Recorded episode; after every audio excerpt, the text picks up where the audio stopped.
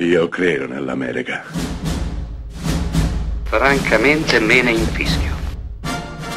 Io sono tuo padre. Anna Nishimasa. Rimetta a posto la candela. Rosa bella. Preside, anch'io mi sento di condividere a grandi linee il giudizio del professore di lettere. Però i più nella mia classe sono nati per zappare. Per cui, se io li mandassi a vangare in cortile, sarebbero più contenti loro e sarei più contento io. Nel 1995 Daniele Lucchetti dirige un film dal titolo La scuola. La scuola è un film italiano spettacolare, bellissimo. Racconta la scuola italiana.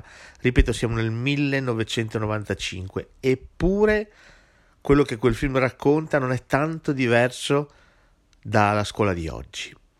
La scuola fatta di professori che si dividono fondamentalmente in due, persone partecipi, pronte a spendersi per gli alunni, pronte a capirli, e un'altra pletora invece di personaggi che non vedono l'ora di liquidarli, di etichettarli come numeri, come voti, e che pensano ad altro, pensano alle loro mansioni, pensano ad andarsene, ad abbandonare l'edificio scolastico il più velocemente possibile.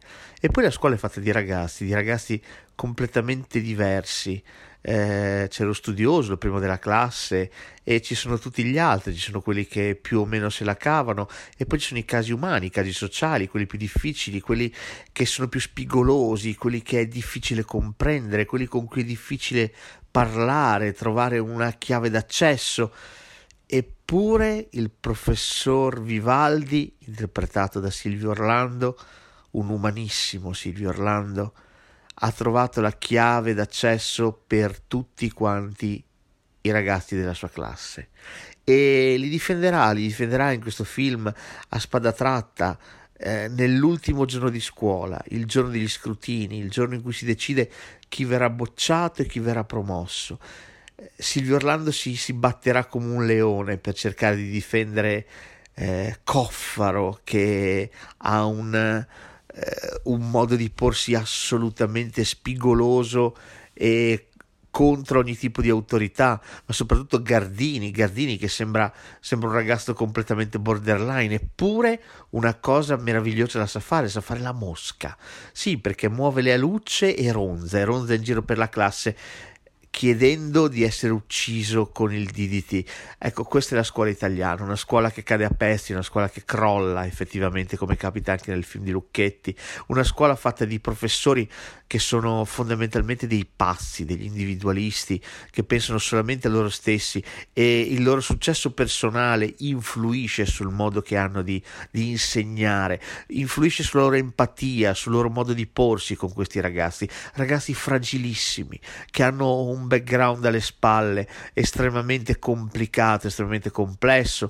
Siamo in una scuola di periferia di Roma, quindi aperta alle classi sociali più deboli. Ecco, questa è la scuola italiana. Lucchetti ci racconta la scuola italiana, un'istituzione completamente abbandonata a se stessa, un'istituzione che non ha più soldi, un'istituzione che sta cadendo a pezzi, che sta crollando, sta implodendo su se stessa, una istituzione ostaggio delle idiosincrasie, delle antipatie, delle follie di una pletora di professori che spesso e volentieri non sanno quello che dicono, e spesso, troppo spesso, sono ostaggio di odi incontrollati, invidie e cattiverie senza nessun ritegno verso un gruppo di ragazzi troppo spesso inermi, indifesi. Ecco, questa è la scuola italiana, questa è la scuola che ci viene raccontata dal film di Lucchetti, una scuola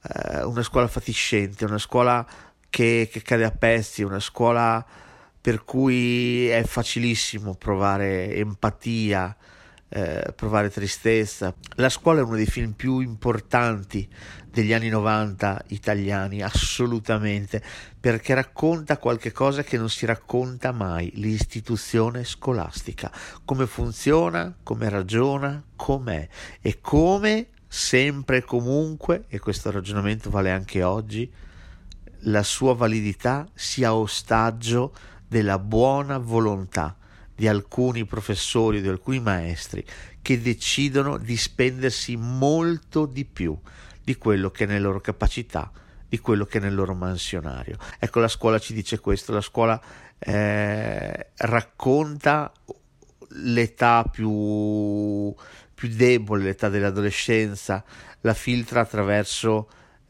l'insegnamento di alcuni professori completamente smarriti e perduti a controllarsi il proprio ombelico, e così facendo hanno smarrito tutto quello che gli sta intorno.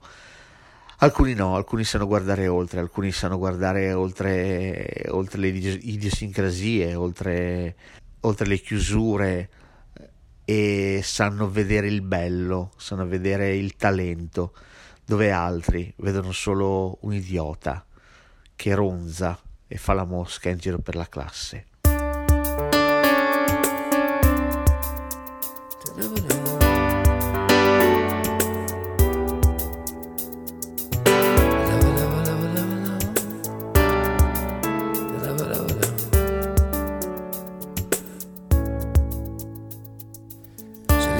Per la strada senza nemmeno guardare per terra,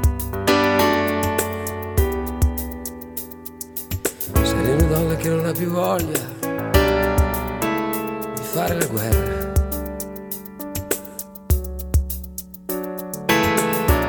se lì ha patito troppo, se lì ha già visto che cosa ti può crollare addosso, se lì è già stata punita per ogni sua distrazione o debolezza, per ogni candida carezza data per non sentire l'amarezza.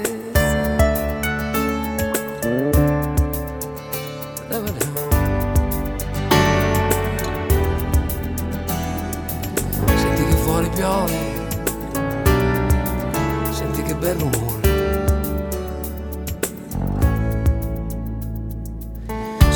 per la strada sicura senza pensare a niente,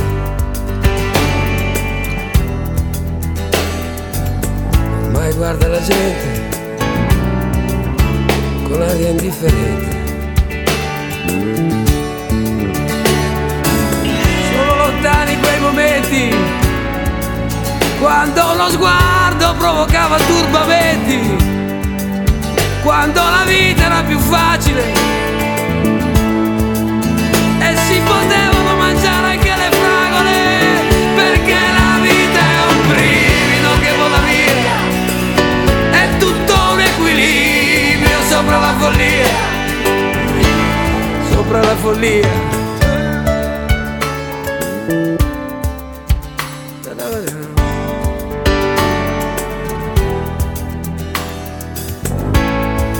Senti che fuori piove, senti che bel rumore,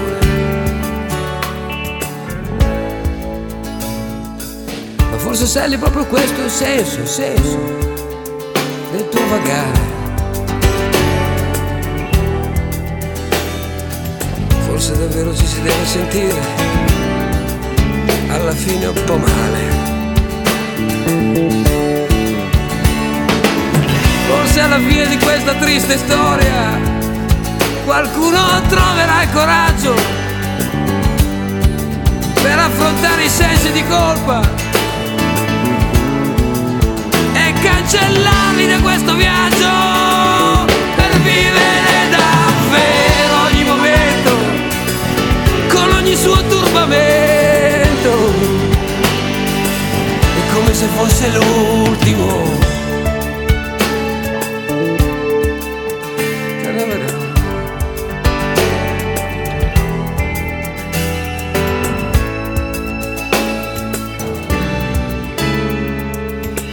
Cammina per la strada leggera,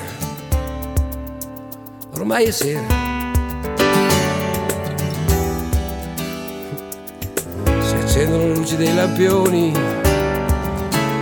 tutta la gente corre a casa davanti alle televisioni, e tu pensi pensiero le passa per la testa, forse la vita non è stata tutta persa, forse qualcosa si è salvato, forse davvero non è stato poi tutto sbagliato, forse era giusto così.